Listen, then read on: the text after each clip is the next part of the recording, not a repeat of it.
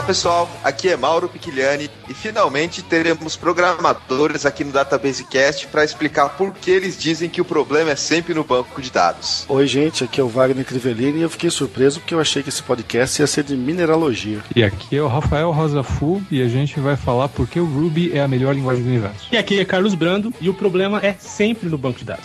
Episódio número 10 do Database Cast, gravado em 18 de abril de 2011. Episódio especial. Temos aqui finalmente outros dois podcasters também, o pessoal do Grog Podcast. Grog não, cara. Grok, pô. É Grog? Putz, eu pensei que era Grog. De vez em quando a gente grava bêbado, mas não chega ao ponto de Grog.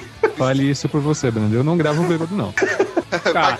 Temos que aprender muito com eles. Pois é, rapaz. Vamos falar então sobre programação Hub com banco de dados, essa linguagem Hub que é relativamente nova. Eu não conheço muito de Hub, acho que o Wagner também não conhece muito, vai ser um programa especial, porque além de a gente trazer outros dois colegas que também gravam podcast, nós também vamos aprender bastante. Pelo menos saber o que, que é fazer um Hello World, alguma coisa assim, já que eu e o Wagner estamos mais ligados na parte de banco de dados e o Rafael e o Carlos estão ligados na programação. Vamos lá, falar sobre programação com Ruby, discutir um pouco sobre essa linguagem logo após a leitura de e-mails, comentários e tweets.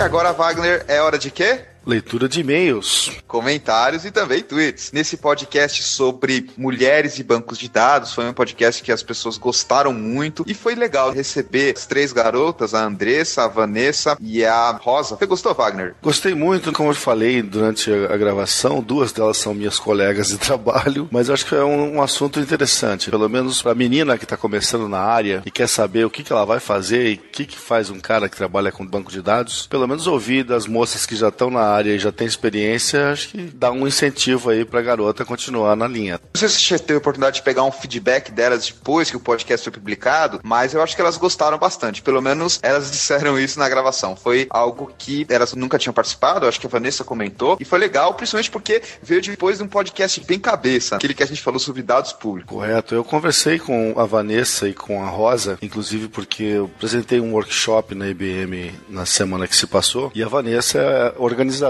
desses workshops, faz parte da equipe que organiza. E ela tava falando que ela gostou muito de participar e tá disponível para mais gravações, a Rosa também. Então precisamos convidá-las para novas gravações. Bom, vamos lá então falar sobre o feedback que a gente teve desse episódio sobre mulheres e bancos de dados. Lembrando que quem quiser entrar em contato com a gente pode mandar um e-mail para o databasecast@gmail.com e também seguir a nossa conta no Twitter, o @databasecast. Vamos lá, Wagner, o que você separou de e-mails aí pra gente? Bem, eu separei um e-mail aqui, vou dar uma resumida para vocês, que o e-mail é um pouco longo. O nosso colega é o Gilberto Júnior, como ele assina. Eu acho que empolgado com aquele bloco que nós falamos das pisadas na bola que cada profissional já deu aí durante sua carreira, o Gilberto comenta que ele já conseguiu queimar um PC dentro da empresa que trabalhava.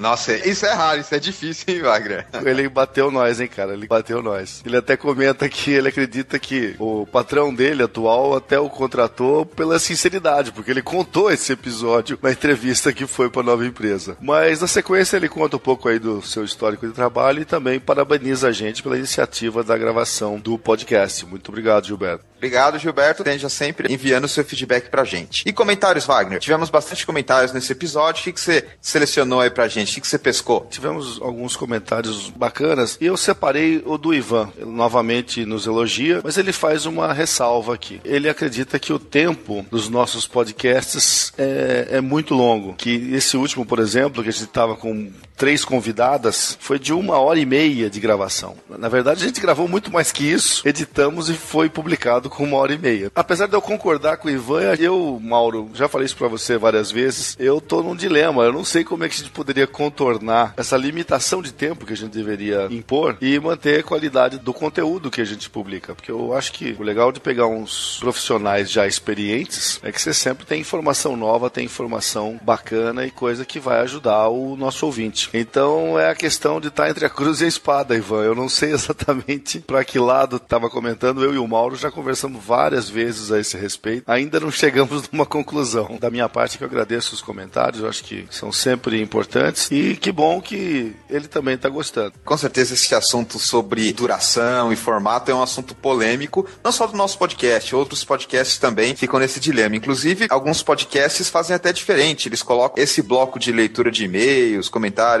e feedback pro final do episódio, para quem não gosta de ouvir esse tipo de assunto, deixar no final. Então, não tem um formato fixo, a gente também está experimentando. Vamos trabalhar bastante. Você falou da edição aí, é uma batalha para deixar o episódio com menos de uma hora e meia, que é muito assunto, é muita conversa. E realmente, às vezes eu fico assim, putz, não quero tirar isso, não quero tirar isso, mas preciso. Então, ainda estamos acertando, mas a ideia é ficar entre uma hora e dez, uma hora e vinte, no máximo, salvo exceções de episódios especiais. Aliás, esse daqui é episódio número 10, como eu disse, um Database Cast especial onde a gente recebeu dois convidados, que foram o Carlos e o Rafael. Mas antes de falar sobre esse episódio, Wagner, eu queria citar um detalhe a respeito dos comentários. Nós tivemos alguns comentários e só uma mulher comentou, a Cibele Castro. Ela escreveu, muito bom, parabéns a todos os envolvidos. Eu acho que é representativo mesmo, só uma mulher em relação a todos os comentários. Eu acho que sim, talvez a amostragem dos comentários aí esteja equivalente à participação das moças no mercado hoje em dia. Vamos ver se no futuro a gente tem uma divisão mais equitativa. Bem, eu também separei aqui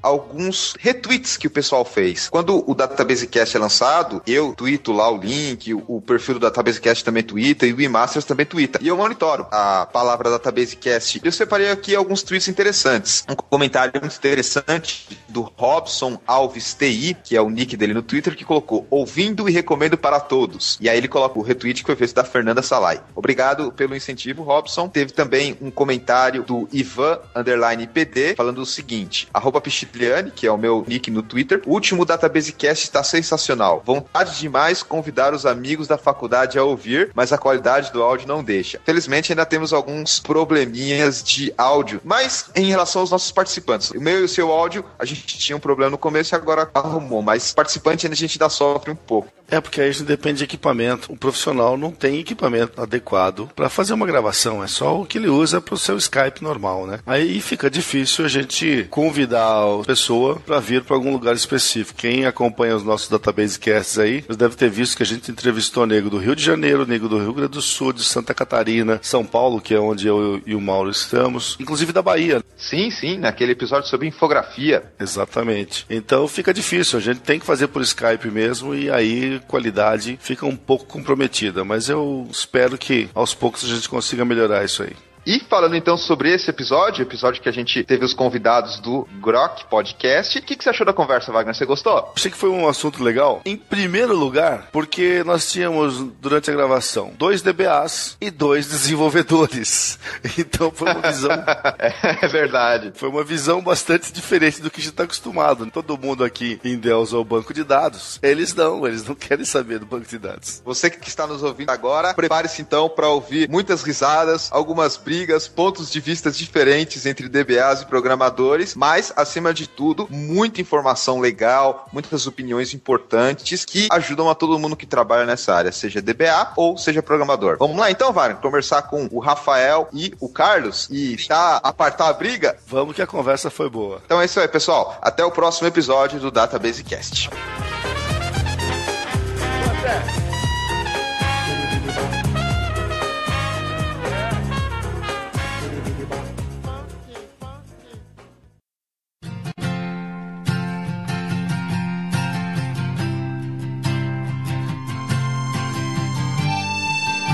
E agora que já terminamos a leitura de e-mails, vamos para o primeiro bloco do Database Cast número 10, Database Cast especial, onde a gente tem outros dois podcasters, Rafael e o Carlos. Antes da gente começar a falar um pouco sobre o assunto principal, vamos falar um pouquinho sobre os nossos participantes. O Rafael e o Carlos também têm um podcast, o Grok Podcast. Agora sim.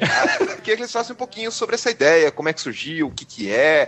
Pelo que eu vi lá, vocês já estão com 20 e poucos episódios. E como é que surgiu esse nome Grok, já que não é Grog? O nome Grok, quem vai ter que explicar é o Rafael. Agora, o podcast é o seguinte: já há uns anos atrás, eu mantinha junto com o Fábio Akita um outro podcast, que era o Rails Podcast Brasil. E a gente gravou acho que um ano, mais ou menos. E aí por vários motivos, de questão de tempo, etc., a gente parou a gravação. Mas a vontade de voltar a gravar um podcast ainda era forte, tentando encontrar tempo, etc. Até que um dia, eu lembro até desse dia, né, Rafa? A gente se encontrou em São Paulo, eu, Rafael e o Akita, e a gente conversou bastante sobre questão de comunidade e o que, que a gente deveria fazer para ajudar a galera de programação a ir para um outro nível. E aí surgiu a ideia de a gente tem que voltar com o podcast. E aí naquele dia eu e o Rafael a gente meio que combinou e foi passando o tempo e a gente decidiu vamos fazer um podcast. Agora sobre o que? A gente não queria gravar um podcast só sobre Ruby on Rails como a gente estava fazendo antes. Então a gente decidiu fazer um podcast que tratasse de todo tipo de assunto, mas de uma forma muito mais forte, que fizesse as pessoas realmente pensar. Então a gente veio com a ideia do Grok Podcast. Se você entrar no site do Grok Podcast, que é o grokpodcast.com, você vai ver que os episódios que a gente trata, eles vão desde Ruby, né, uma linguagem de programação, a gente falou sobre Python, a gente falou sobre Rails, sobre Django, a gente falou sobre biologia sintética, sobre carreira, sobre hardware, sobre Arduino. Então assim, a gente fala de tudo e a gente tenta entrar mais a fundo possível nisso, que é aí que vem a ideia do nome Grok, que aí eu acho que o Rafael vai explicar melhor do que eu. Espera aí, Carlos, deixa eu ver se eu entendi. Vocês falam de futebol, religião? Não, não, não, não, porque a gente é nerd, né, cara? A gente não entende futebol. De mulher, acho que a gente entende pouco.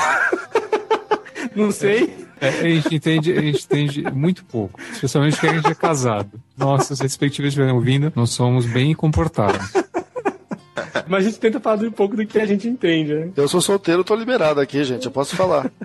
Então, Rafael, você comentar o motivo do nome Grok? O lance foi o seguinte: a gente queria um nome para podcast, não estava saindo algo. Assim, eu nem lembro se a gente tinha conseguido chegar a algum nome antes do Grok. Aí eu falei, pô, vamos chamar de Grok Podcast. Por quê? Tem um livro muito bacana que eu adoro que chama Um Estranho numa Terra Estranha, que foi escrito pelo Robert Heinlein na década de 70, eu acho. É um livro de ficção científica bem legal, eu adoro esse livro. E aí, lá ele conta a história de um marciano que na verdade é o seguinte, é um cara que é humano que cresceu em Marte. E nessa história, nesse universo amalucado, existem marcianos. Por uma série de motivos ele volta para a Terra e aí esse cara que é humano, mas foi criado entre os marcianos, tem que se adaptar e entender a cultura humana. Só que o modo de pensar marciano é muito diferente. Então nesse livro o Heinlein ele fala bastante de como é estranho para uma pessoa que não entende a nossa cultura tentar entender os humanos. E lá pelas tantas ele fala que os marcianos têm um conceito que chama grok, que o grokar, quando alguém troca alguma coisa, ele está entendendo essa coisa tão profundamente que, é, que ele passa a ser parte dessa coisa e essa coisa passa a ser parte dela. E aí há um entendimento profundo. É um conceito meio filosófico, meio malucado, mas é, é muito parecido com, obviamente, tirando as partes do marciano e tudo mais, é mais ou menos o que a gente quer fazer com o nosso podcast. A gente quer tentar falar sobre o assunto e entender ele mais profundamente. Normalmente não dá pra gente se aprofundar tanto assim, não dá pra gente fazer um tratado em cada podcast. Muitas vezes a gente tem que falar algumas coisas de maneira superficial, porque tem muito assunto ainda para tratar, mas a gente tenta pegar um assunto e falar bastante dele, falar das coisas mais relevantes a respeito dele. Isso é a base do nosso podcast. Vamos voltar aqui ao assunto do episódio, mas antes da gente efetivamente começar a falar sobre o Ruby e a sua maneira de trabalhar junto com o banco de dados, queria que vocês falassem um pouquinho sobre a carreira de vocês. O Rafael e o Carlos, vocês já devem estar trabalhando com programação há um bom tempo. Falar resumidamente, como é que vocês começaram, que tipo de tecnologia vocês já trabalharam, se já chegaram a manipular diretamente banco de dados ou só na programação. Uma pequena introdução aí para os nossos ouvintes que não os conhecem. Eu comecei com programação muito cedo. Comecei, eu devia ter uns 14 anos. Eu tinha 14 anos na época profissionalmente trabalhar com programação. E assim, nesse tempo que eu tenho trabalhado com desenvolvimento de software, acho que eu já trabalhei com dezenas de linguagens de programação diferentes. Eu vim do Visual Basic, que foi minha primeira linguagem, fui pro C, C++, Java, C Sharp, Ruby, e agora estou trabalhando profissionalmente com Erlang já há um tempinho. Já trabalhei desde os principais bancos de ambiente corporativo, Oracle, SQL Server, etc. Outros bancos de dados, principalmente quando a gente fala de Ruby on Rails, são projetos um pouco mais simples, mas é banco de dados mais MySQL, Etc. E ultimamente eu tenho trabalhado com uns bancos de dados um pouquinho mais esotéricos, né? Amnésia e o último projeto que eu estou trabalhando é num banco de dados chamado RIAC comecei a trabalhar com programação com 15. Na época eu programei com uma linguagem muito exótica e hoje em dia uma muito esquecida chamada COBOL. O Wagner deve conhecer um pouco de COBOL. Cara, na realidade eu não trabalho nada com COBOL, mas eu vou ter que corrigir o Rafael. Não tá esquecida, lamentavelmente, não, cara. Tem muita gente que usa isso ainda. Pois é. Uma vez me falaram por que nenhum elefante mata um programador em COBOL. São duas espécies ameaçadas de extinção, então eles não vão se matar.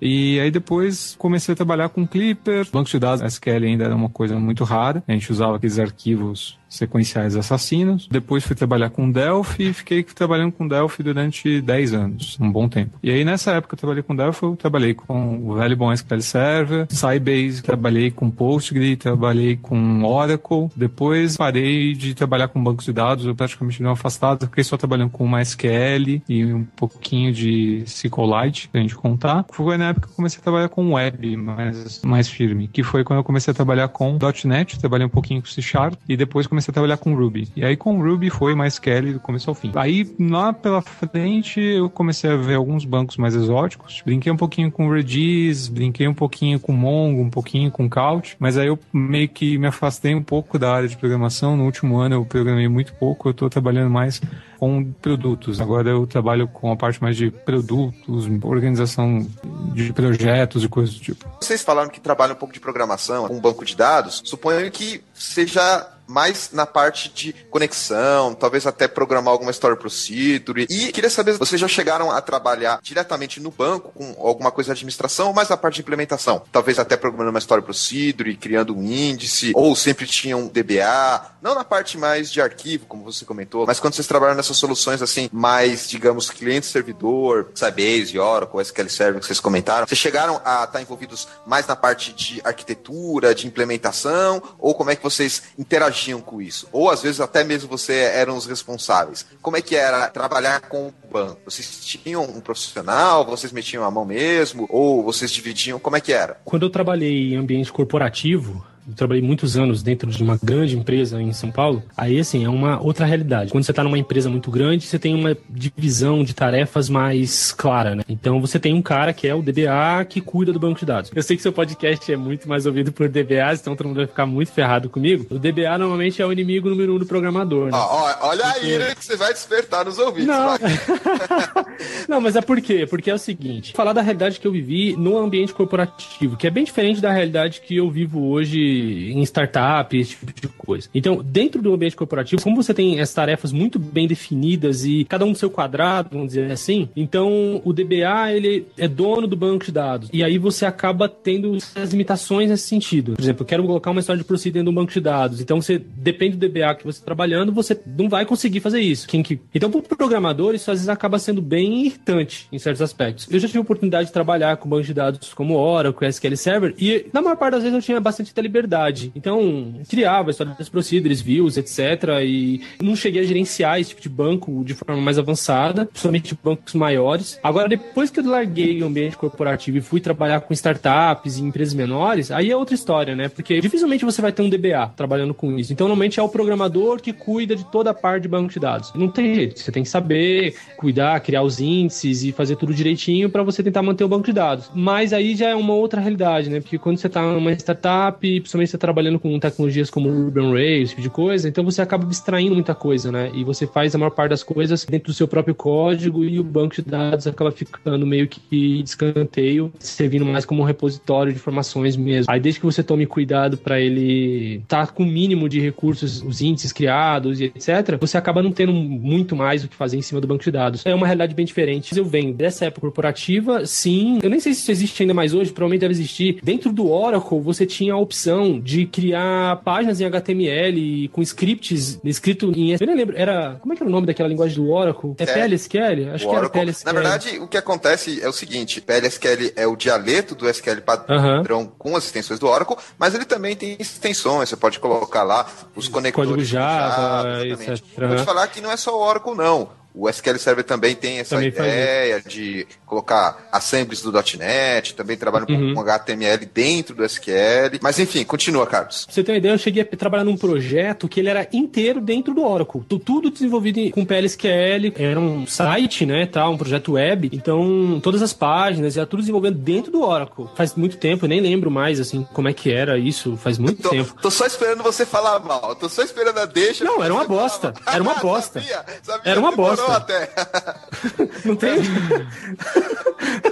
Ó, meus seus ouvintes que me desculpem, mas não, não sei hoje, vontade, mas era uma bosta. cara. Fica à vontade. Mas vai falar antes que eu esteja lixado. Vai, primeiro bloco já começou a falar mal, mas tudo bem, nosso convidado, né, Wagner? Vamos deixar à vontade. Que preconceito, meu Deus. Legal, Carlos, legal saber a sua experiência. E você, Rafael, como é que foi essa parte de interação do banco de dados na sua carreira? Você chegou a trabalhar um pouco com a parte de programação, Story Procedure, ou já fez alguma coisa de administração? Eu fui pelo caminho inverso do Brando, na verdade. Eu, quando eu comecei a mexer com SQL mesmo, porque as coisas antes do SQL era uma coisa meio indefinível. Não, aquilo não era banco de dados, uma coisa que estava lá. Então, é assim, era basicamente você lidar com o banco de dados significava você descobrir que índice corrompeu e por quê e esperar o, diabo do Clipper recriar o, o, negócio. Então, nem conto. Quando a gente começou a trabalhar com SQL Server, eu estava trabalhando em empresas pequenas, mas que muito diferente do que o Carlos faz hoje, não eram startups. Hoje, quando eu penso numa startup, eu penso numa empresa de internet que está atrás das melhores tecnologias, melhores práticas, agile, aquela coisa toda. E na época não eram, só empresas pequenas, né? Empresas pequenas que faziam o 29 sistema de gerenciamento de qualquer coisa, mini RP, coisa do tipo. Era uma empresa pequena, mas não era uma startup. E aí, nesses ambientes, é aquele negócio: você não tem gente, você vai meter a mão na massa. Então, instalei SQL Server, montei replicação de SQL Server e tentar configurar e fazer tuning de banco e descobrir é, por que, que o diabo da query tá lento e melhorar. Escrevi muita história de procedure, fiz muita view, muito relatório em cima, tipo, o BI dos pobres, né? Que é você ficar fazendo uma porrada de SQL para todos os cantos. Você fala BI dos pobres, o Wagner já deve ter tido um troço, né? Não, daqui a pouco a gente começa a defender. As coisas de BI de verdade são super punks, né? Na época, o máximo que eu tinha era um cubo de dados lá, que você fazia um cubinho para cá, gerava um negócio que saía e exportava para o Excel. Mas era o que tínhamos à mão. Recentemente eu trabalho numa empresa grande e aí a coisa muda um pouco de figura. Então, assim, tem o departamento que cuida de banco de dados, o pessoal de desenvolvimento tem acesso ao seu próprio banco de dados de desenvolvimento, então cada um tem a liberdade de fazer o que quiser nessa área de desenvolvimento, mas quando a coisa vai para a produção mesmo, aí você tem que passar pelos canais mais apropriados, os admins, preencher todos os pedidos de change na área de produção, aquela coisa não é uma coisa tão simples. Mas como a gente ainda tem liberdade de fazer o que quiser na área de desenvolvimento, então as dores são menos terríveis. Mas eu entendo o problema do Brando, já tive que lidar com DBA mala nas poucas vezes em que eu tive contato com DBA. Não posso falar muito porque também foram poucas, mas eu entendo as dores do Brando. É, não tem jeito mesmo aqui. Já falaram que a solução é ruim, já falaram que o DBA é mala, então a gente vai ter que aceitar a opinião deles aqui, Wagner. Afinal de contas, eles estão falando da experiência deles. Mauro, eu já trabalhei do outro lado também, já tive experiência com time de desenvolvimento. Há muito tempo atrás eu já trabalhei um pouquinho com desenvolvimento, mas há uns cinco anos eu estava liderando um time que uma das funções que o time tinha era desenvolvimento. E a gente lidava com alguns DBAs que eu vou falar para você, viu? Eu, eu, tinha saído do time dos DBAs, tinha passado para líder desse grupo aí. E tinha uns caras,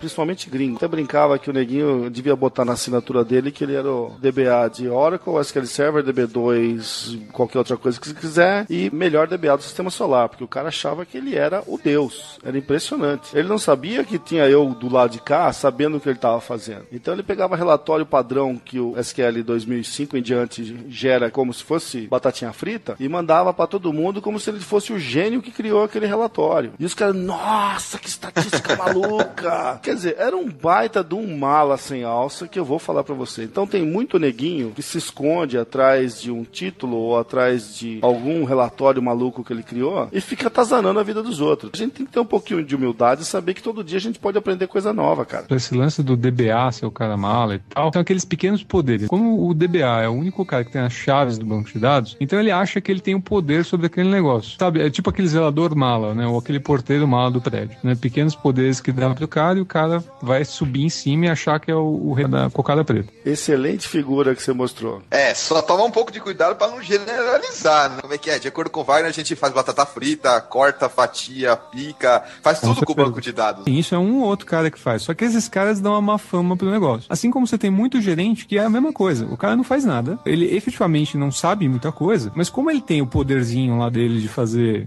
relatórios, ou então o cara é o único cara que tem o poder de falar com a diretoria, ou qualquer coisa do tipo, esse cara é um mala sem alça também. E atrapalha a vida tanto quanto um DBA chato, ou então aquele dev que fala, então, esse código aqui é meu. Eu escrevi o código fonte, ninguém poderá ter acesso. E se eu for despedido, eu levarei o código fonte comigo, como acontece em vários lugares. A questão do cara ser mala, independe do cara ser DBA ou não. É muito mais uma questão de, infelizmente, o mercado está cheio de profissionais meia boca e a gente tem que lidar com eles. O que eu acho é que, assim, o maior erro que as empresas cometem é separar as áreas, né? Então você tem uma equipe de desenvolvimento de software e uma equipe de DBA. E eu acho que aí já começa errado, porque você não consegue desenvolver nada de importante ou interessante sem o banco de dados. Então, eu posso ser o melhor programador do mundo, mas se eu não tenho acesso a um banco de dados, eu não faço nada de importante, pelo menos. E eu também não, não faço nada se eu tenho só um banco de dados. E sem o código, eu também não faço nada. Se aquele banco de dados, sem que ele possa ser manipulado de alguma maneira, ele também não vale nada. Na minha concepção, eu não digo a equipe de DBAs e a equipe. Deveria ser uma coisa só, entendeu? É assim, o DBA ele tem que trabalhar do lado do cara que está desenvolvendo. Porque o que acontecia muitas vezes, que me deixava irritado, principalmente na época que eu trabalhava em empresas maiores, é que, por exemplo, eu sou um programador, então eu vou desenvolver o meu software, eu idealizo aquilo de alguma maneira, de acordo com a necessidade do que eu estou desenvolvendo. E o DBA, ele, pelo menos naquele caso específico, né, que eu estava trabalhando, o DBA lá, ele queria desenvolver o banco do jeito que ele considerava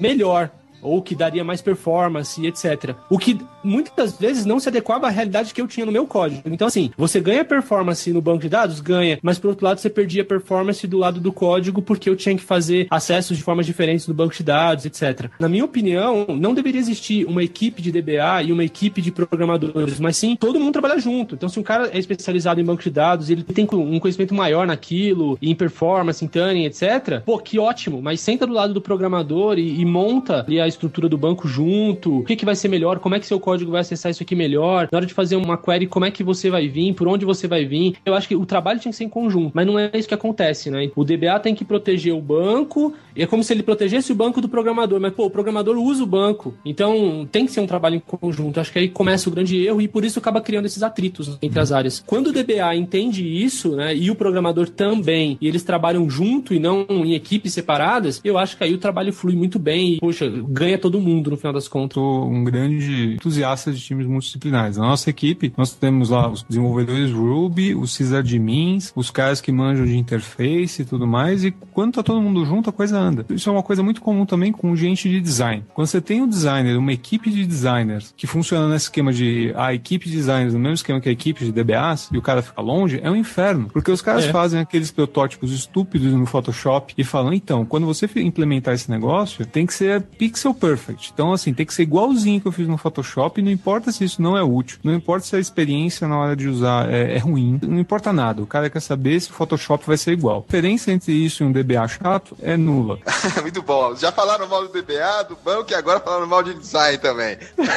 não é mal, né? Não, Mas assim, é, o mal da gente. Pode ficar, é... não, tranquilo, pode ficar à vontade. O e-mail vai estar lá no post, então qualquer coisa. O... Pode mandar. Eu, eu, pode redirect, mandar. vou fazer o redirecionamento só pra vocês. Mas o problema não é o DBA ou o designer ou o programador. Acho que o problema é a separação. Então, assim, eu imagino que pro DBA, se ele tá numa equipe separada, o programador também é mala, porque o programador quer ter acesso ao banco, ele quer fazer do jeito que ele quiser, ele quer criar sem índice, ele quer fazer tudo que ele quiser. Então o DBA também tem o lado dele, mas assim, eu acho que tem que estar tá dos dois sentados junto, do lado do outro, para fazer a coisa direito. Aí é bom para todo mundo, né? Eu encaro essa situação, baseado no que você falou, com uma analogia. Parece que o DBE é aquele fazendeiro que tem uma filha e o programador é o cara que vai lá e pega a filha do fazendeiro, sabe?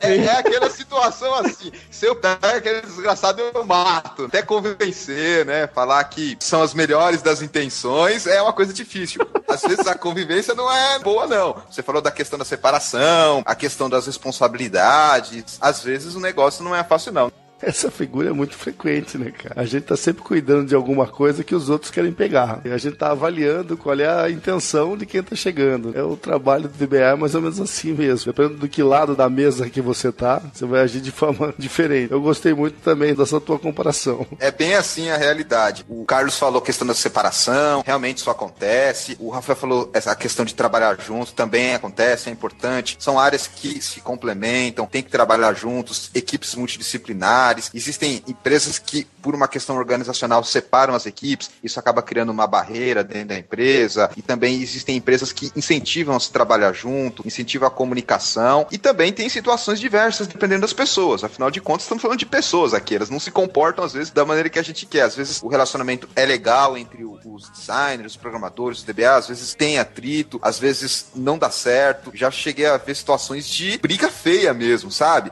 Mas o importante é saber que todo mundo tem que estar no mesmo time, tá todo mundo no mesmo barco. No final de contas, vai todo mundo morar dentro do mesmo celeiro, se você for pensar em termos de fazenda. no fundo é, né? É o que eu falei. Se tiver algum gerente, sei lá, ouvindo o podcast, assim, você quer garantir que não vai ter esse tipo de atrito e que você vai ter um sistema consistente, veloz e etc. Esquece. Acaba com a equipe de DBA, acaba com a equipe de desenvolvedores e coloca todo mundo junto. É um time. E pronto. Canal aberto entre todo mundo, eu acho que é o melhor caminho. Separar cria barreira, né? Cria barreira dos dois lados. O programador não quer fazer o que o DBA quer, o DBA não quer fazer o que o programador quer, cada um tem que defender o seu e atrito. E no fim, quem perde é a empresa. Hein? Chega de falar então de DBA e programador, já deixamos bem claro aí. Discussão, acho ela saudável, vale a pena a gente falar sobre isso, porque não pode ser um tabu, pelo fato que quem está nos ouvindo pode concordar, pode não concordar, mas tem que estar tá ciente do que acontece nas empresas.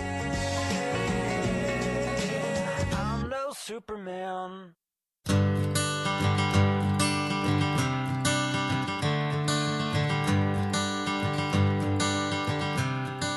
E agora que já falamos um pouco sobre os participantes, o histórico, o background deles, vamos falar sobre Ruby, que é o assunto desse episódio do Database Cast. Eu vou pedir aqui pro Carlos e pro Rafael uma introdução simples de Ruby, só que de uma maneira diferente. Geralmente o pessoal fala, ah, explica para mim Ruby como se eu não conhecesse nada. E eu gostaria que eles fizessem uma explicação Ruby para o DBA, para a pessoa que não conhece nada de Ruby, que também não conhece muito de programação. Então vamos lá, uma explicação de menos de cinco minutos sobre o que, que é Ruby para um DBA. Caramba, hein? É for dummies, é for DBA. Tá, depende muito de DBA. Você tem DBAs aí que são exímios programadores. Quando você está trabalhando na criação de uma história de procedure, etc., envolve programação. Então tem muitos DBAs aí que tem conceitos bem avançados de programação, né? Ou lógica de programação. Ruby diferente das outras linguagens, a ideia do Ruby é o seguinte: o Ruby ele é uma linguagem de programação interpretada, é multiparadigma, é uma linguagem que foi criada com um conceito diferente das demais. Hoje você tem dezenas aí de linguagens de programação como C Sharp, Java, que são as mais usadas em ambientes corporativos. O Ruby ele vem da ideia de transformar o ato de programar em algo mais divertido. A linguagem foi criada pensando no programador. A sintaxe do Ruby ela é mais simples, ela tem mais sentido quando você está desenvolvendo e escrevendo código. Quem está trabalhando com Ruby hoje, a maior parte dos programadores vem de outras linguagens e encontrou no Ruby um refúgio na hora de escrever código. Eu acho que a principal diferença do Ruby para as demais linguagens é essa, né? é que você consegue sentir prazer na hora de escrever código porque Ruby foi feito para o programador e não para o computador, que é a principal vantagem do Ruby. Mas assim, se eu for entrar em detalhes, eu diria que Ruby é uma linguagem que ela é inspirada em muitas outras linguagens, né, como Python, Perl, Smalltalk, Lisp, ela é uma linguagem de tipagem forte, tem gerenciamento de memória automático. Você falou que é uma linguagem nova, mas na verdade não é uma linguagem tão nova. O Ruby já está aí com 16 anos, mais ou menos, desde que ele foi criado. Primeira versão, se eu não me engano, quando já estava oficial para valer, acho que foi em 95, não é isso? O 94 eu nunca me lembro, mas assim, eu é, também não me lembro. pra caramba, é pré Já tem. Ela foi criada no Japão, então ela acabou demorando muito para chegar aqui pra gente, né? embora ela já fosse bastante usada lá pro lado do Japão. Muito muito mais usada para criação de scripts e etc. Ela se tornou popular mesmo para valer com o Ruby on Rails. Aí o Ruby on Rails já não tem nada a ver com o Ruby, linguagem de programação. O Ruby on Rails é um framework, conjunto de bibliotecas voltado para o desenvolvimento de aplicativos web. A linguagem de programação Ruby, ela tem essas características únicas dela, pela simplicidade, o fato dela ser dinâmica e etc. É difícil explicar. Depende muito da pessoa que está ouvindo, né? Se o, se o DBA ele tem conceitos fortes de programação, ele vai entender. Se ele olhar um código Ruby, ele vai entender muito rápido. Pessoa que nunca viu, é meio difícil explicar. Né? Pensa que eu sou o fazendeiro, o pai da filha que você tá pegando e você tem que explicar para mim quais são as suas melhores intenções.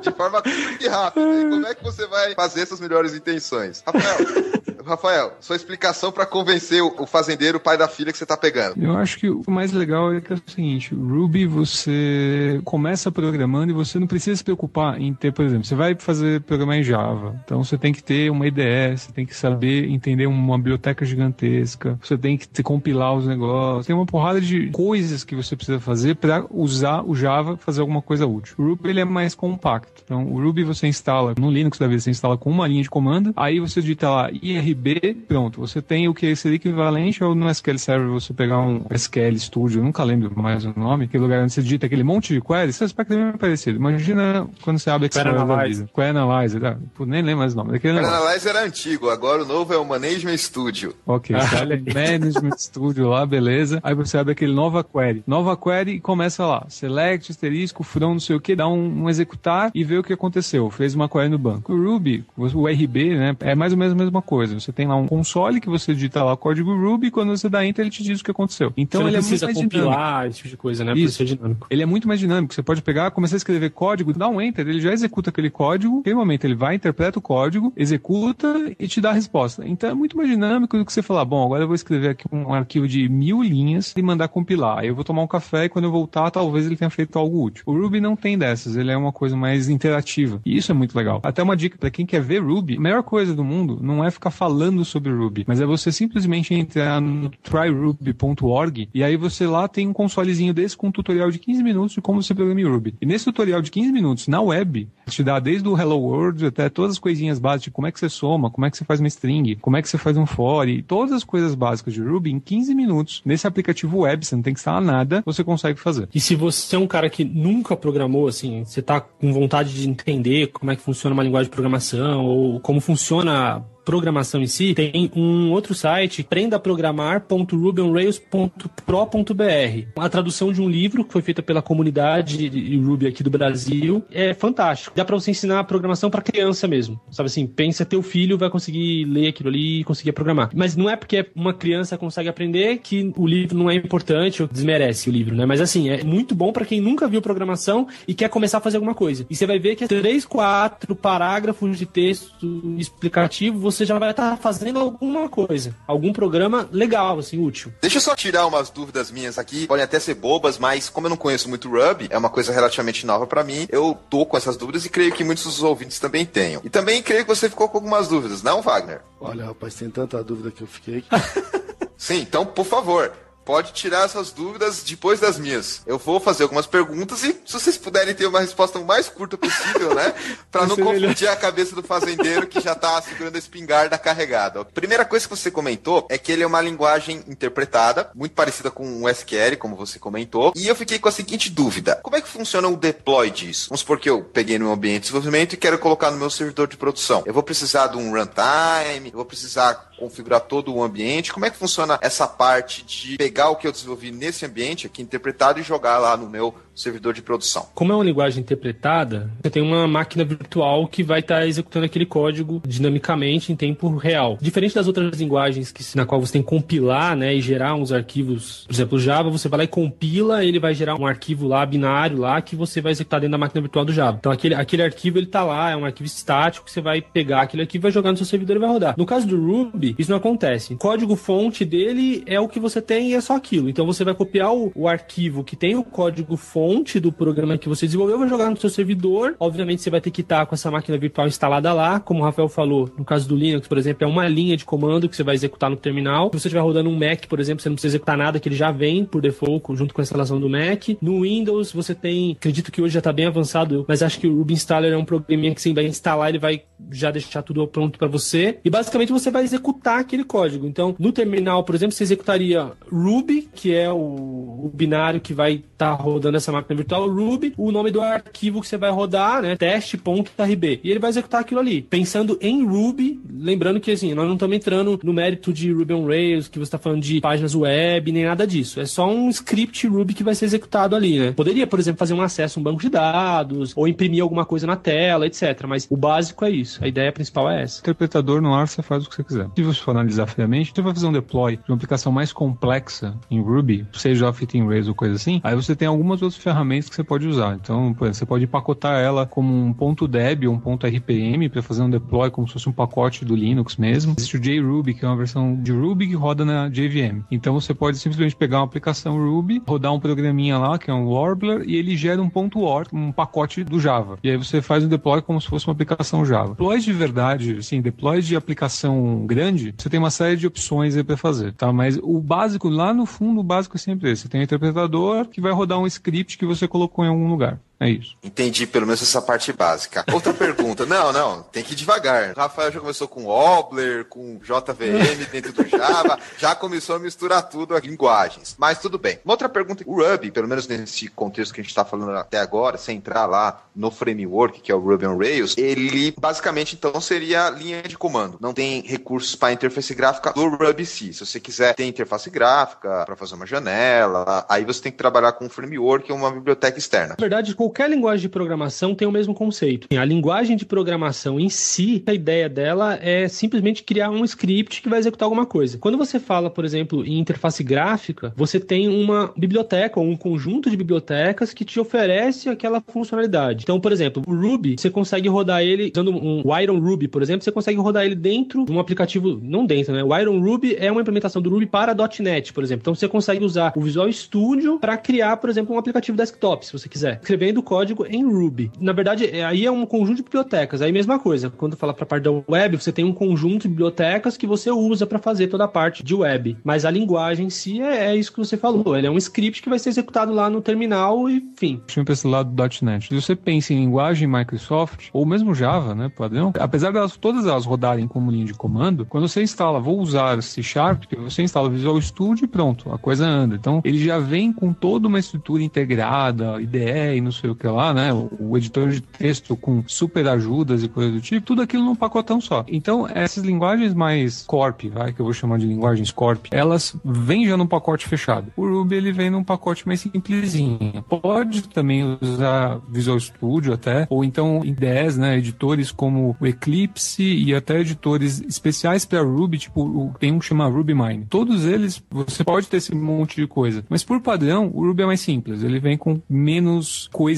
embutidas. Então você pode escolher se você quer usar essas coisas ou não. E aí é justamente nesse ponto que eu queria chegar. Como você tem essas maneiras aí de, digamos assim, estender o hub no sentido de utilizar bibliotecas ou frameworks e integrações que você falou, Java.NET, como é que funciona a parte de conexão com o banco de dados? Como é que essa interface, ele se baseia, por exemplo, em ODBC, em JDBC, ou uma outra maneira, ou depende do pacote que você está utilizando? Como é que funciona aí o meio de campo que é onde vai chegar no que a gente mais preza, que é o banco de dados? Então, depende muito do banco de dados que você está usando, né? Como o Ruby, ele tem uma, uma tendência muito forte pro lado open source, então eu diria que, assim, talvez a grande parte, 90%, sei lá, ou até mais, dos programadores Ruby estão usando também é, bancos de dados open source. Esses tipos de bancos de dados, né, como MySQL, PostgreSQL, Redis, CouchDB, Mongo, etc., todos eles você já tem implementações de drivers feitas em Ruby. Alguns provavelmente têm algumas extensões em C que o Ruby suporta também, mas já são drivers prontos criados para aquilo. E como a comunidade tem essa coisa muito forte de open source, basicamente o que um programador Ruby faz é utilizar um desses drivers que já estão prontos para realizar a conexão com o banco de dados. Então é muito transparente. Se você perguntar mais a fundo, por exemplo, como acontece a conexão para o programador Ruby, provavelmente nem vai saber explicar, porque o driver já está pronto, está ali, ele conecta, acabou, já era. Assim funciona. Então você entra lá no Ruby, escreve duas linhas de código, pede uma biblioteca para usar uma biblioteca X e pronto. A, a, parte burocrática de como você liga com o banco de dados já está meio resolvida. Coisa tipo JRuby, você pode também usar um, ODB, um JDBC. Uhum. Se você estiver usando .NET, você pode usar o ADBC ou até aquelas coisas mais, mais bizarras, né?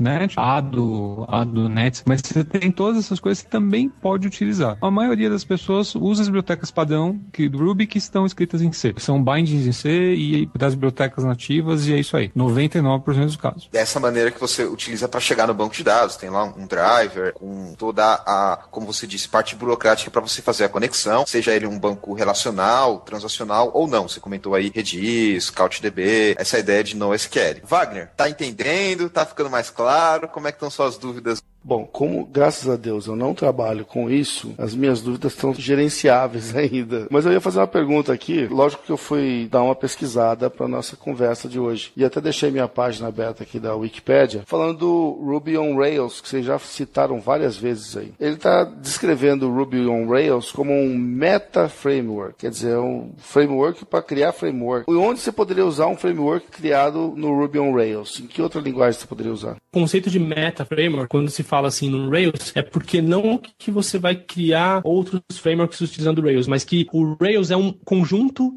de frameworks. Se eu não me engano, são cinco. Eu não sei se, se hoje está diferente, mas, por exemplo, você tinha o Action Pack, o Active Record, Active Support, Action Web Services e acho que o Action Mailer. Por exemplo, o Active Record, que é a parte de banco de dados que é a mais conhecida do Rails. O Active Record é uma camada de ORM para interação com o banco de dados. Na verdade, o Active Record ainda existe na versão atual do Rails, mas ele o ORM que trata com banco de dados relacionais. Então, eu estou utilizando o Rails e eu quero conectar com um banco de dados relacional, MySQL, PostgreSQL, SQL Server, Oracle. Então o Active Record cuida de tudo isso para mim. Na parte de programação, a gente está trabalhando com orientação objeto, então tudo no Rails é representado por um objeto. Então tem um usuário no meu aplicativo. Então eu tenho uma classe, trecho ali de código que representa um usuário dentro do meu sistema. Aquele usuário, ele tem atributos. Então ele tem o nome, o e-mail, ele tem a, a senha e sei lá, e mais outros atributos que ele tem. Aquela representação está linkado diretamente com o banco de dados. Uma vez que eu tenho um objeto usuário que tem o nome, e-mail, etc. e tal, no banco de dados, espera-se que eu tenha uma tabela chamada users, que por sua vez tem uma coluna nome, uma coluna e-mail, uma coluna password, etc. Então ele faz esse tipo de abstração de uma forma automática. Uma grande sacada dele é que, por exemplo, como o Ruby é uma linguagem dinâmica, com ele é mais fácil de você trabalhar com um conceito que a gente chama de metaprogramação. Então é código que gera código. Aí, por exemplo, eu tenho um objeto usuário com esses atributos. E por acaso eu vou necessitar dentro do meu aplicativo de um novo atributo que, sei lá, é o sobrenome do usuário ou a idade do usuário. O que, que eu teria que fazer? Basicamente, eu teria que ir no banco de dados e criar uma coluna, sei lá, idade ou uma coluna sobrenome. E automaticamente eu já tenho isso dentro do meu código sem escrever uma única linha de código. Pelo simples fato de já ter no banco de dados, esse framework ou essa biblioteca, ele já abstrai isso e já traz isso para o meu aplicativo. Então eu já posso utilizar isso sem precisar recompilar código, regerar, nada. Então, essa é a grande graça do Ruby quando você está tá falando em trabalho trabalhar com banco de dados? Dentro do mundo Ruby, né, normal a gente usar, especialmente Rails, é normal a gente usar um ORM. Tiver Record é o padrão que a gente vem com Rails, tal, tal, mas também a gente tem outros tipos de ORM, como por exemplo o Data Mapper. O Data Mapper ele substituiria o Active Record, você pode trocar ele, e ele funciona muito mais parecido com o Hibernate do Java ou o Hibernate do .NET. Que aí você vai ter um esqueminha de declaração, de você ter que lá declarar ó, explicitamente no código, como se fossem variáveis, vai, de um, atributos de um objeto mesmo, no código, que ah, esse cara tem um campo tal. E aí você tem uma camada de mapeamento entre o objeto e o banco de dados. Se você criar campo a mais no banco de dados, ele não vai automaticamente automaticamente, automagicamente, como a gente diz, colocar esse campo no seu objeto usuário. Você botar lá, sei lá, endereço na tabela, se você estiver usando o Data Mapper, automaticamente você não vai ter esse campo no seu objeto. Se você estiver usando Active Record, sim, aí ele vai colocar automaticamente esse campo. Tem mais algumas outras opções de ORM, mas ORM é um jeito muito comum de você usar banco de dados no Ruby. Raramente você vai fazer um monte de SQL na mão e chamar o banco. É pouco comum e não é muito bem visto, para ser bem franco. Aí é justamente o ponto que eu queria pegar. Deixa eu só deixar um pouco claro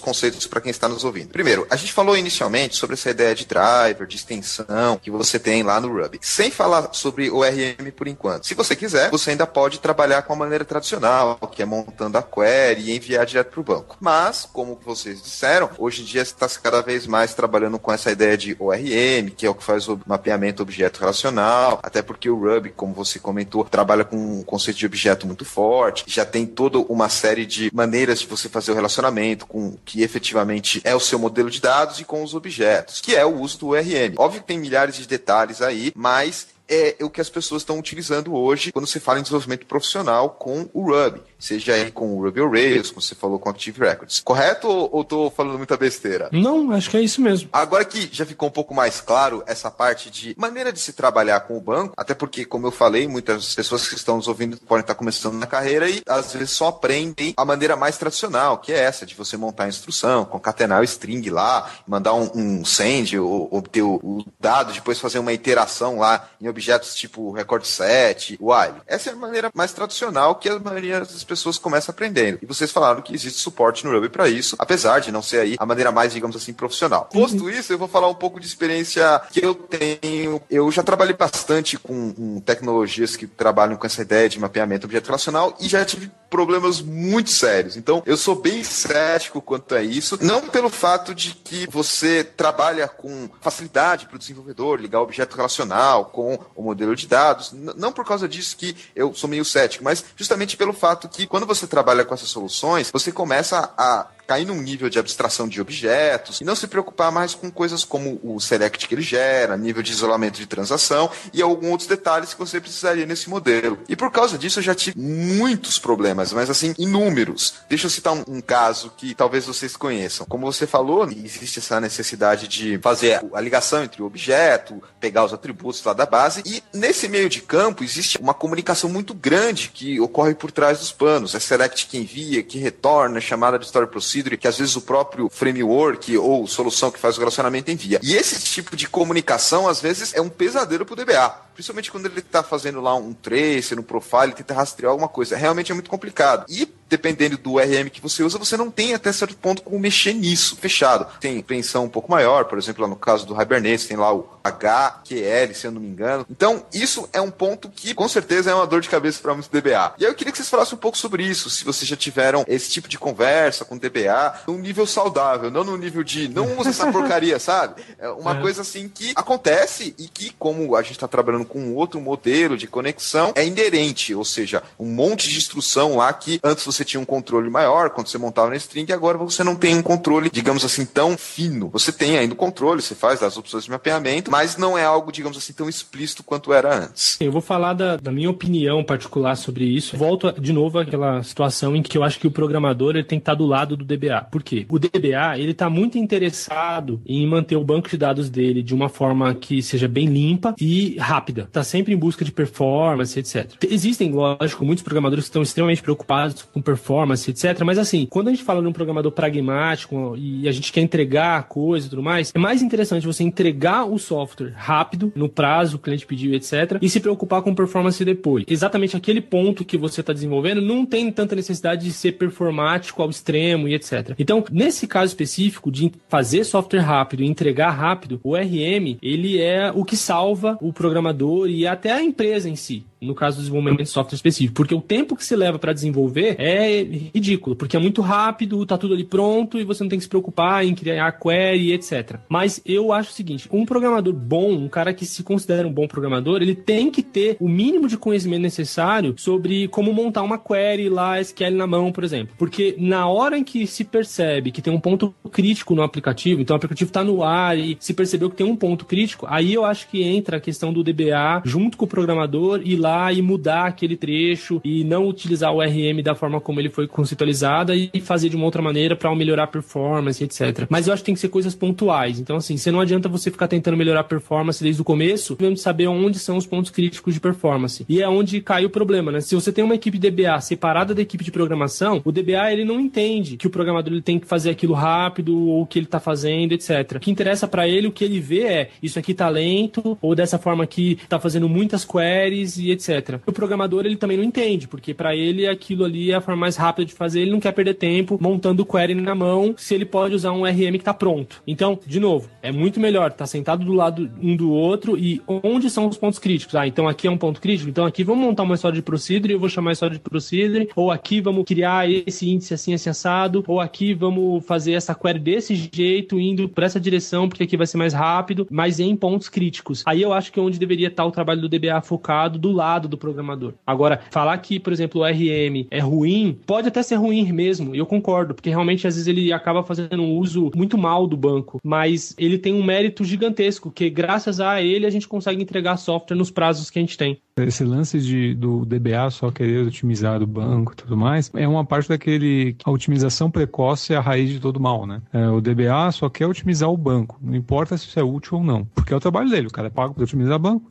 Então, afinal de contas, deixa ele fazer o trabalho dele. Só que, realmente, como o Brando falou, nessas horas, muitas vezes isso é meio desnecessário. Quando a gente estava trabalhando com máquinas com pouco poder de processamento, redes 1 megabit derivados, esse tipo de coisa fazia todo sentido e total diferença. Quando a nossa infraestrutura era como era na época que eu desenvolvia com COBOL, Clipper derivados, fazia todo sentido do mundo você ter um controle preciso ali, porque os recursos de processamento de dados e troca de informações eram muito escassos. Hoje em dia a gente tem redes de 100 megabits, super mega processadores e discos incrivelmente rápidos. Quando você começa a olhar qual é o valor real de você ficar otimizando cada sentença SQL em relação à velocidade de você entregar alguma coisa, esse valor é muito questionável. Eu me lembro que a primeira vez que eu comecei a ter altas discussões a respeito de ORMs, quando eu descobri a existência dos ORMs, foi quando eu estava trabalhando com coisa.net. Eu peguei um livro de boas práticas da Microsoft para fazer sistemas, usando ASP.NET, não sei o que lá. Aí os caras falam o seguinte: olha, você pega esse livro, né, você vai fazer um cadastro. Cadastro bobo, crude, básico, insere, apaga e pesquisa um cadastrinho qualquer. Então você vai começar o seguinte: você faz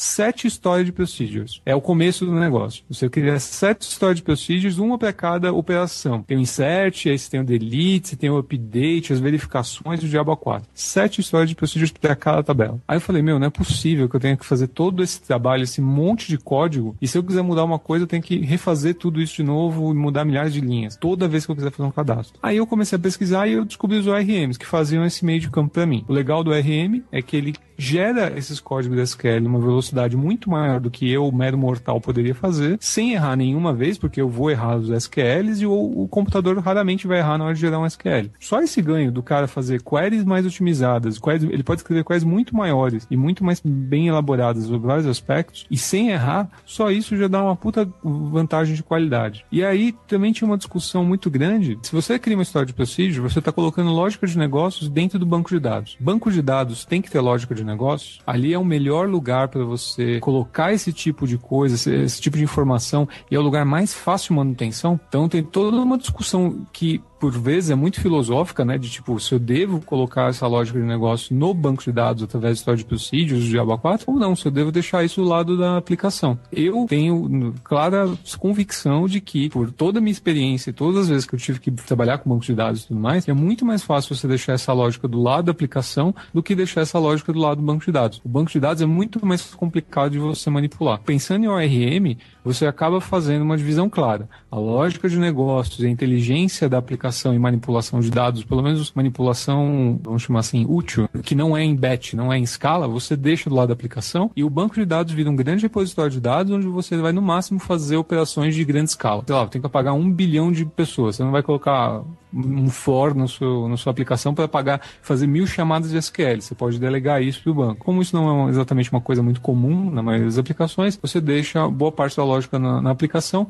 e a coisa anda melhor. É assim que qualquer pessoa que use um framework MVC em geral usa. Hoje, no Java, pelo menos até onde, até onde me consta, todo mundo usa Hibernate, que é um ORM. No .NET, todo mundo usa o NHibernate, que é a versão do .NET dele, ou então o, as ferramentas Microsoft ORMs da Microsoft. Eu vejo cada vez mais os frameworks e as comunidade se afastando do SQL feito na mão e indo para o ORM, porque hoje a gente tem poder de processamento suficiente e algoritmos bons o suficiente para fazer com que essas dores de cabeça que o ORM gerava no começo sejam muito diminuídas e que as vantagens de velocidade e produtividade que ele traz acabem compensando as dores de cabeça que eventualmente a gente vai ter porque uma query não está otimizada. Legal essa opinião, ponto de vista de vocês, que é uma coisa que com certeza precisa ser bem pensado, bem avaliado. Tem vários aspectos a considerar. A gente falou de desempenho, falou de produtividade, falou de otimização, falou de algoritmos, falou de soluções, também aspectos relacionados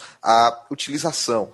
E eu queria perguntar para o Wagner, Wagner, você trabalhou muito com RM ou com sistemas que trabalham direto montando query? Fala um pouco para gente, Wagner. Então, eu não tive muita experiência com o RM. O pessoal de .NET com quem eu trabalhava usava alguma coisa, mas honestamente, eu não gostava da qualidade do código gerado na época. Não é uma surpresa você ouvir isso da gente. Extremamente comum. Mas tudo bem, sem preconceitos aqui. Cada um com a sua opinião aí, com as suas convicções. É coisa de três anos atrás, realmente não era grande coisa que se gerava. Eu sempre fui adepto de colocar a lógica em banco. Concordo inteiramente que quando você tem aplicações que são muito, vamos chamar de voláteis, vai que elas mudam muito, com muita frequência, não é nem um pouco fácil da manutenção nisso. Então, quando você tem alguma coisa que realmente é, vamos chamar assim, conteúdo principal aí do seu negócio, aquilo que você sabe que não muda, que não tem como mudar e você precisa de muita segurança, isso eu ainda continuo deixando dentro de banco. Outras coisas, não tem jeito, você vai depender da linguagem escolhida pelos desenvolvedores e isso vai ter que haver um, um bom entendimento. O que é importante eu acho, e sempre falta,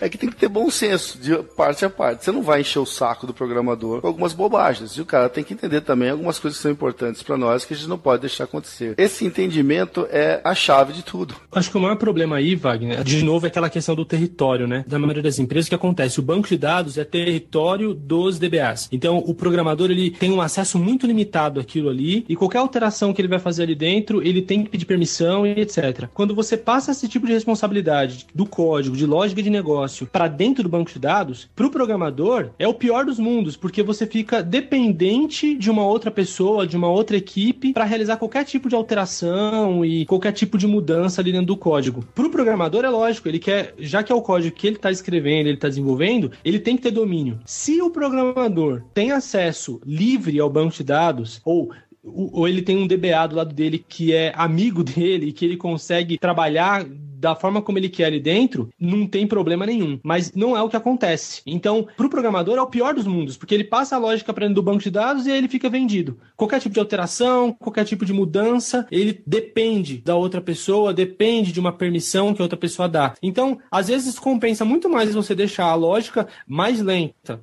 do lado do programador, onde ele tem agilidade, ele consegue terminar as coisas rápido e custa menos para a empresa, e subir, comprar hardware mais potentes ou adicionar mais máquinas e etc, para você ter um aplicativo mais rápido. Então, eu acho muito mais interessante você sacrificar um pouco de performance, ter um custo maior nesse sentido, mas você deixar as coisas separadas, cada uma no seu lugar, na mão da pessoa que vai cuidar daquilo. Mas é uma questão de opinião, né? Você levantou aí diversos pontos interessantes que não são apenas técnicos. Citamos questões de organização, questões de trabalho e outros aspectos também.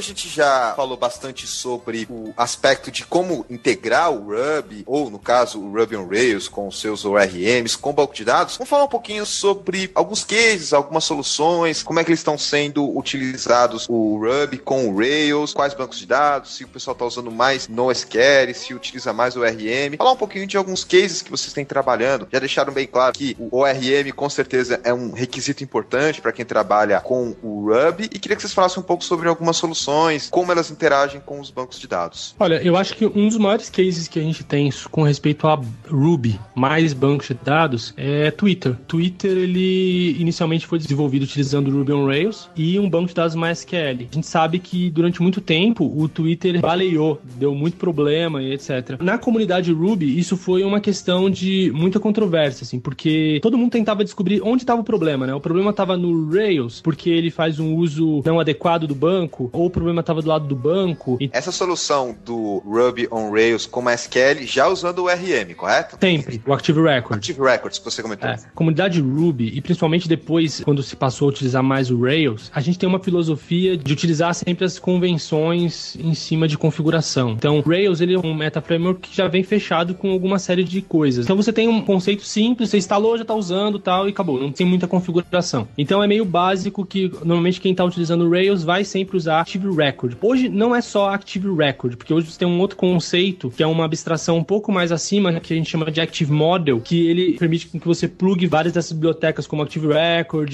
ou como o Rafael falou, Datamapper, MongoID, etc., que você pode se conectar com de bancos diferentes, com conceitos diferentes. Mesmo quando você não está falando de banco relacional, está falando de um MongoDB, por exemplo, você consegue trabalhar com Rails de uma forma mais simplificada. Mas até pouco tempo atrás, você só tinha o Active Record. No caso do Twitter, era um projeto Rails, um aplicativo Rails normal, que estava acessando acessando um banco de dados MySQL. E aí você começava a ter uma série de problemas, porque o aplicativo como o Twitter, você tem muito I.O. de informação. Então você tem muita escrita num banco de dados e também muita leitura no banco de dados. Então o aplicativo simplesmente não aguentou. E aí começou aquela discussão. E aí, onde está o problema? O problema é do lado do Rails e o Active Record em si, porque ele está utilizando o banco da forma errada, ou o problema é na configuração do MySQL e tal. E começou aquela discussão. E isso deu muito pano pra manga na época. E assim, na verdade, é um conjunto dos dois. Porque nesse tipo de aplicativo você precisa ter um bom sistema de replicação de informação, você tem que ter não só um banco de dados ali, mas você tem que ter isso replicado em várias máquinas, e isso tem que estar tá funcionando muito bem. E do lado do código também você tem que trabalhar em alguns pontos para melhorar a performance, principalmente quando você está falando de escrita e etc. É toda a questão da arquitetura do negócio. Tipo, o Rails ele foi feito por um caso bastante específico, que é uma aplicação web com um banco de dados relacional por trás, um caso de uso bastante tradicional, que vai ter um, um X de acessos, assim, assim, assim. Se você foge um pouco padrão, né, dessa aplicação meio padrão, às vezes tem que repensar, o Rails é a melhor solução para meu Sim. negócio? O Twitter é um caso muito estranho, porque teoricamente ele é um caso desse, só tem uma escala tão absurda, uma velocidade, uma necessidade de N outras coisas tão mais complicadas, você pode falar, não, o Rails não é o mais adequado. Tanto que no final das contas, eles continuam usando o Rails para algumas coisas, mas uma parte está escrita em Scala, uma parte está escrita em Java, uma parte sei lá o que. No caso do Twitter, eles acabaram crescendo de um jeito e acabaram mudando a arquitetura que fugiu um pouco do Rails. Mas ele é um case importante para mostrar o seguinte: se você não tivesse começado o Twitter com o Ruby on Rails, quanto tempo eles teriam levado para começar a fazer alguma coisa? O Rails tem um negócio legal que em uma hora você cria um clone de Twitter. Twitter começou como um micro aplicação Rails que foi feito em muito pouco tempo. E o fato de você ter um time to market, né, de você lançar a ferramenta logo, é fundamental para o sucesso dele. Por aí é foda. Produtividade tem um peso importante.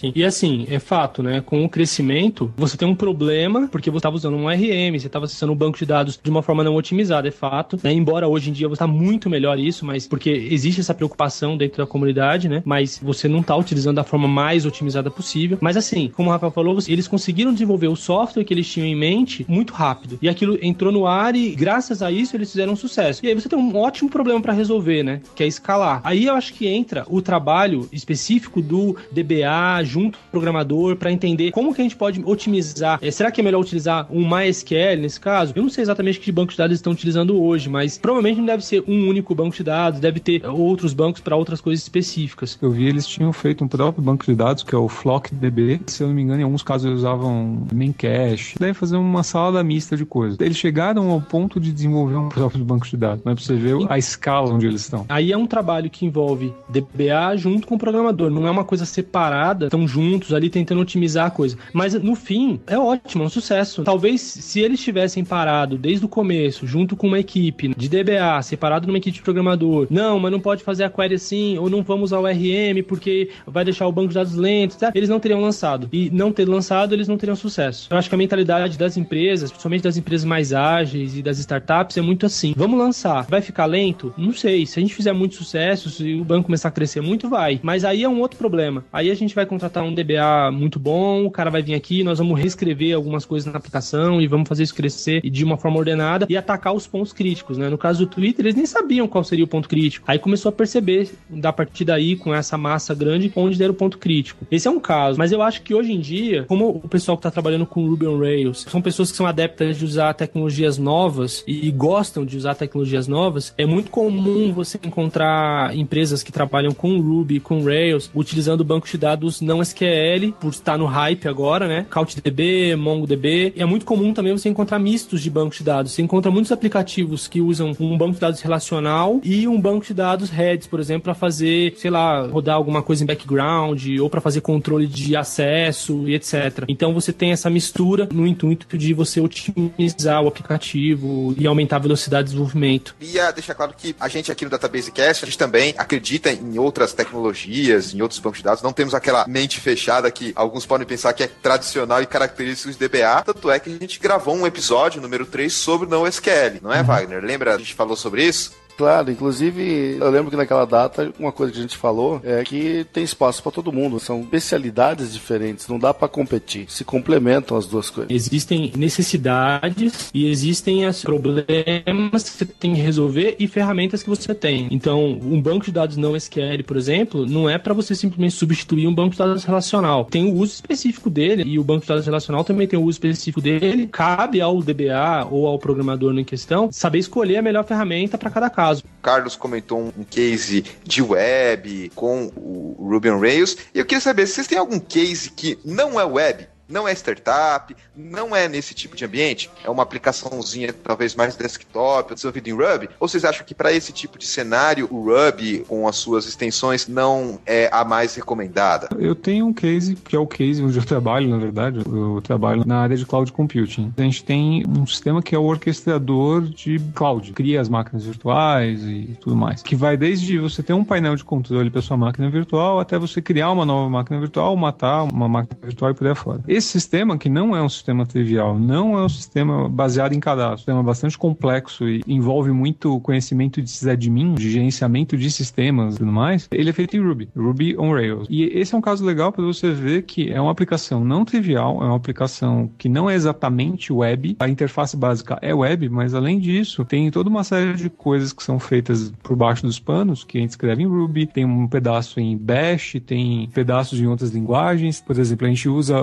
banco de dados SQL para algumas coisas. A gente tem filas de tarefas que têm que ser executadas, que a gente usa o Rescue, que é um sistema de fila feito usando o Redis, que é um banco de dados NoSQL, como persistência. Por aí afora. A gente usa um monte de coisa, um monte de linguagens, um monte de tecnologias, SQL e não SQL, e funciona muito bem. Combinação bastante interessante. É um sistema bastante diferente do padrão e que o Ruby foi um bom casamento. Agora, no meu caso, por exemplo, eu trabalho numa startup e já é um conceito bem diferente. Trabalho com questões de transação financeira e alta performance, tolerância à falha e, e coisas desse tipo. Eu sou um rubista apaixonado. A minha linguagem de programação predileta é Ruby. Se eu puder escolher Ruby, eu sempre vou optar por ele. Mas nesse caso específico, desde que eu entrei na empresa, eu comecei a desenvolver uma plataforma para alta performance utilizando Ruby e eu comecei a ter uma série de problemas. A gente acabou decidindo mudar e agora a gente está desenvolvendo tudo em cima de Erlang e um banco de dados chamado React, porque a necessidade que a gente tinha era alta tolerância tolerância a falhas e conseguir processar uma quantidade de transações absurda. E aí no Ruby a gente estava tendo dificuldade para desenvolver. Eu acho que na questão de Ruby, principalmente quem trabalha com Ruby, são programadores com muita mente aberta. Então é muito livre essa coisa de você mudar de linguagem de programação, ou você mudar de banco de dados, ou testar coisas novas. Né? Hoje em dia se fala muito sobre Node.js. Então, enfim, o programador Ruby, o programador que está trabalhando com Ruby on Rails, por natureza ele tem esse conceito de você adotar coisas mais novas e ter a mente aberta e não tá fechado e etc. Cada caso é um caso. Ruby serve muito bem para seus propósitos, mas é para tudo e tem que ter isso bem claro na cabeça. Isso é importante, Carlos. Saber quando dá e quando não dá, obviamente, levando em consideração vários aspectos. E saber ponderar. É que assim, tudo dá. Se você forçar a barra, você consegue. Tem gente aí desenvolvendo coisas em Ruby de altíssima performance e, enfim, consegue. Talvez ele vai ter que estudar muito mais a fundo, criar ferramentas novas em cima do que ele já tem para ele conseguir atingir aquela performance. Eu já acho que, poxa, se você tem uma ferramenta pronta que já tá te fornecendo aquilo que você precisa, por que não utilizar? Eu acho que tem que ser bem por aí. Assim. Se já existe algo, eu não preciso desenvolver aquilo, eu vou para aquilo que já existe, já tá conceituado, enfim. Tem que ter essa mentalidade, tanto do lado do programador quanto do lado do DBA também. Wagner, você já deve ter encontrado gente na sua carreira que não tem muito disso, não, não tem muito mente aberta. Bom, lamentavelmente eu tenho que dizer que é a maioria. Não se generalizando, mas infelizmente a quantidade de gente com mente aberta na área de DBA, infelizmente, é menor do que aqui na área de programação. Talvez vocês possam até concordar comigo ou não, mas isso é muito do tradicionalismo, de confiar naquela solução que já é robusta, já é testado, e às vezes até um pouco de medo de arriscar coisas novas, de experimentar. A gente sabe que tecnologia é uma coisa que muda muito e que quem tem esse tipo de postura não tem boas perspectivas para o futuro. Ou seja, não tem a mente aberta para, pelo menos, saber do que se trata, ouvir o que o pessoal tem a falar com essas novas tecnologias. Isso não quer dizer que você vai adotar ou que vai ser melhor para o seu ambiente, mas pelo menos saber o que está se falando, quais são os pontos fortes, os pontos negativos, questões de produtividade, que o Carlos deixou bem claro, questões técnicas que o Rafael falou, o que está se fazendo, questões de tempo, de time to market, que também foi citado. Isso são coisas que têm que ser ponderadas, principalmente quando você fala em ambientes ultra, mega, ultra dinâmicos como web, startups, todo esse cenário e esse ecossistema. Para quem não tem a mente aberta, para quem não quer aprender coisas novas e tudo mais, não se preocupe. Sempre vai existir uma porrada de empresas retrógradas, cabeça fechada, onde você vai se encaixar. Não se preocupe. Agora, seja legal e fique longe de quem quer aprender, de quem quer mudar, de quem quer fazer coisas novas e divertidas. Fique bem longe, por favor. Tem que ter aí bom senso, conscientização e muito Simon Call também para entender como as pessoas estão lidando umas com as outras. Queria só deixar agora um espaço final para vocês fazerem as suas considerações. Eu sei que o Carlos vai falar algo do tipo use Ruby ou compre a camiseta Eu Amo Ruby.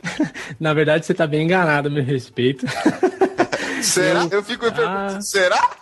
Não, aquilo que eu falei, eu tenho uma paixão por Ruby como linguagem de programação, no, no sentido de que se eu tenho que desenvolver algo para mim, se eu tiver a opção de escolher uma linguagem de programação, será Ruby, por questões que eu já citei, como a facilidade, a velocidade no desenvolvimento, etc. Para o programador em si, se tem um programador nos ouvindo, é tem que ter a mente aberta, né? A gente é programador. Eu não sou um programador Ruby, eu sou um programador. Eu vou desenvolver com qualquer linguagem de programação que for mais interessante para o projeto que eu estou desenvolvendo ou que eu acho mais divertido de fazer. Gostar de estudar, gostar de aprender é sempre divertido, né? Então quem tá sempre fazendo coisas novas e estudando coisas novas, tá se divertindo, não só trabalhando. Contatos, o que eu posso dizer é o seguinte, ouça o Grok Podcast, se você estiver interessado em aprender sobre programação em si, área de TI em si, e, e sobre coisas obscuras também, né? Biologia sintética for the win. Por exemplo, biologia sintética for dummies, né? Então assim, o Grok Podcast acho que é uma extensão desse tipo de conversa que a gente teve hoje, um bate-papo sobre coisas novas, sobre coisas que estão acontecendo.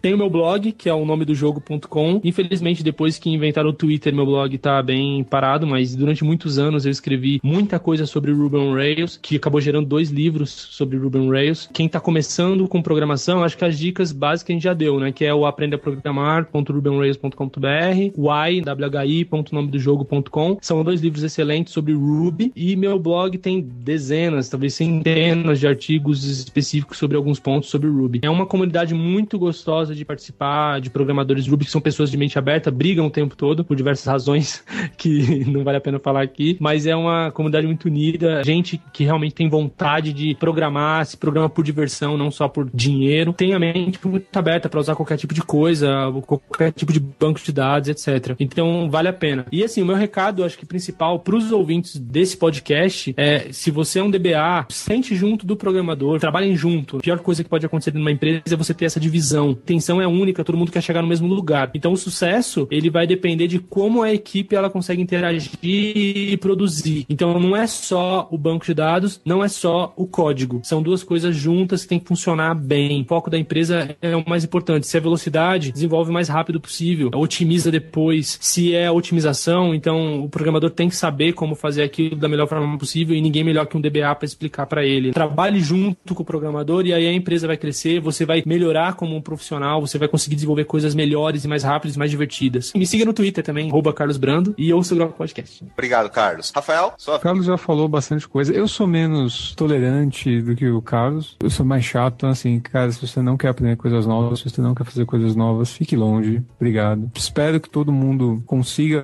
ter essa mentalidade de ser, ser aberto e trocar ideias. Coisa interessante da comunidade Ruby é que, assim, a gente rouba muitas ideias de outras áreas. Então a gente aprende um monte de coisa com a comunidade Python, com a comunidade NoSQL, NoSQL. A gente aprende muitas coisas, clássico, com as coisas antigas que vieram dos Javas e dos .NETs da vida e dos bancos de dados relacionais e tudo mais. Isso é uma coisa que a comunidade faz muito. Então a gente sempre está se inspirando, roubando e levando novas ideias para outras comunidades. E isso é muito legal. O ideal é que todo mundo gostasse disso, mas infelizmente não é sempre assim. O Carlos falou bem, ele já deu todas as dicas. Recomendo que todos vocês deem uma olhada no tryruby.org. É um site muito bacana. Em 15 minutos você aprende a programar alguma coisa em Ruby, tem um gostinho. E a partir daí você começa a ver outras coisas. Recomendo também que vocês ligam, além de, obviamente, né, ouvir o, o Grok Podcast e tudo mais, que vocês também dêem uma olhada no site do Fábio Akita, tem um, site muito legal que é o akitonrails.com. Tem muitas coisas bacanas, tem informação bem legal, tanto de Ruby quanto de um monte de outras coisas relacionadas a também essa questão de você ser um programador melhor, ser um programador mais útil, que aprende mais coisas, sabe mais coisas, entende melhor o mundo onde você está trabalhando. Então ele tem um monte de dicas bacanas. Siga o meu Twitter, eu adoro retweetar notícias, que já tem todo dia, então é arroba Rafael Rosafu. Continue acompanhando a gente. Agradeço muito, muito você, Wagner, uma hora, por terem convidado a gente pelo Database Cast. Obrigadão. A gente já deixa o convite aqui aberto. A gente veio aqui trollar o podcast de vocês, não, falar não, mal. Agora vocês não, podem trollar o nosso. Agora a gente está convidando vocês oficialmente para gravar com a gente também no Grok Podcast um episódio sobre banco de dados. Aí vocês podem trollar os programadores à vontade. Quer dizer, se a gente deixar não cortar depois. Mas... Não encaro como trollar, o papo foi legal, agradeço a presença de vocês. Acho que assim como o Wagner, aprendi pra caramba. Wagner, sua vez. Eu acho que o legal da gente colocar gente que trabalha em áreas diferentes para pensar junto é que a gente chega a uma conclusão. Tudo tem dois lados e a gente precisa ter um bom senso de ir atrás do que, que é melhor em cada situação. Cada lado tem os seus argumentos e de suas prioridades e a gente tem que entender que as prioridades do outro lado também são importantes. Então é legal a gente bater um papo com gente nova, gente que está trabalhando aí com outras coisas e a gente aprende também. Eu acho que a gente está sempre aberto a aprender. Então é isso aí. Um grande abraço, pessoal. Abraço. Valeu, pessoal. Um abraço.